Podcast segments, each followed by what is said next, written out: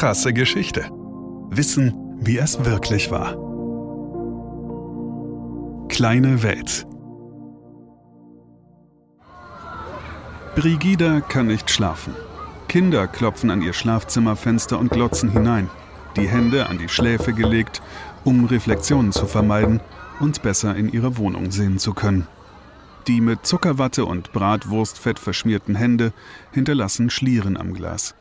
Brigida hat sich Taschentücher in die Ohren gestopft, um den Lärm zu dämpfen. Sie hat eine Operation an den Weisheitszähnen hinter sich und braucht Ruhe. Aber die findet sie hier unmöglich. Ständig wird sie begafft. Aufgefordert, mal zu gucken. Das ist ihr Job. Das ist ihr Leben. Brigida lebt mit ihrer Mutter und 13 anderen in puppenstubenhaften Wohnwagen mitten in einem Vergnügungspark. Einige Außenwände sind aus Glas. Panoramafenster, damit die Parkbesucher in jedes Zimmer hineinsehen können. Die Vorhänge zuzuziehen ist ihr verboten. Brigida ist kleinwüchsig, 1,20 Meter und Teil einer Menschenschau mitten in Deutschland, genannt Lilliputstadt. Ein Zoo für Kleinwüchsige im Holiday Park im rheinland-pfälzischen Hasloch. Und wir schreiben das Jahr 1996. Schon im alten Ägypten wurden Menschen, die in irgendeiner Weise anders aussahen, dem sensationslüsternen Publikum vorgeführt. Besonders dick, besonders klein oder groß, besonders behaart, mit zusätzlichen Gliedmaßen oder fehlenden Körperteilen, extrem dehnbarer Haut oder sonst wie deformiert. Über Jahrhunderte führte man Menschen mit körperlichen Auffälligkeiten öffentlich vor. Elefantenmensch, Frau ohne Unterleib, die bärtige Dame, die Lust am Gaffen lockte den Menschen das Geld aus der Tasche. Besonders tragisch ist die Geschichte von Julia Pastrana aus Mexiko, die als hässlichste Frau der Welt durch Europa gekarrt wurde. Ihr skrupelloser Schausteller schwängerte sie und als Julia kurz nach der Geburt starb, ließ er ihren Körper ausstopfen und neben dem einbalsamierten Leichnam des gemeinsamen Kindes weiter ausstellen. Im Schatten der Kolonialisierung blühten im Europa des 19. Jahrhunderts auch sogenannte Menschenschauen. Ganze Dorfgemeinschaften aus Afrika oder Amerika wurden vorgeführt, oft in Zoos und unter durchweg unwürdigsten Bedingungen.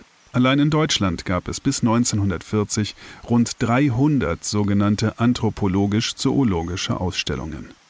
Die exotisch anmutenden Menschen, degradiert zu Objekten, wurden gerne vermeintlich natürlich, also nur spärlich bekleidet präsentiert. Das Publikum gaffte ungeniert, lachte, warf mit Zigaretten und Steinchen. Zwischen Wildwasserbahn und Streichelzoo liegt Lilliputstadt. Kein Märchen, sondern Wirklichkeit, schreibt Landeswirtschaftsminister Rainer Brüderle in der Festschrift zum 25-jährigen Parkjubiläum begeistert. Für die 15 Bewohnerinnen und Bewohner ist diese Wirklichkeit streng geregelt. Gegessen wird pünktlich nach Ende der Delfinshow nebenan, damit dem zahlenden Publikum keine Attraktion entgeht. Alles geschieht öffentlich. Privatsphäre gibt es nicht.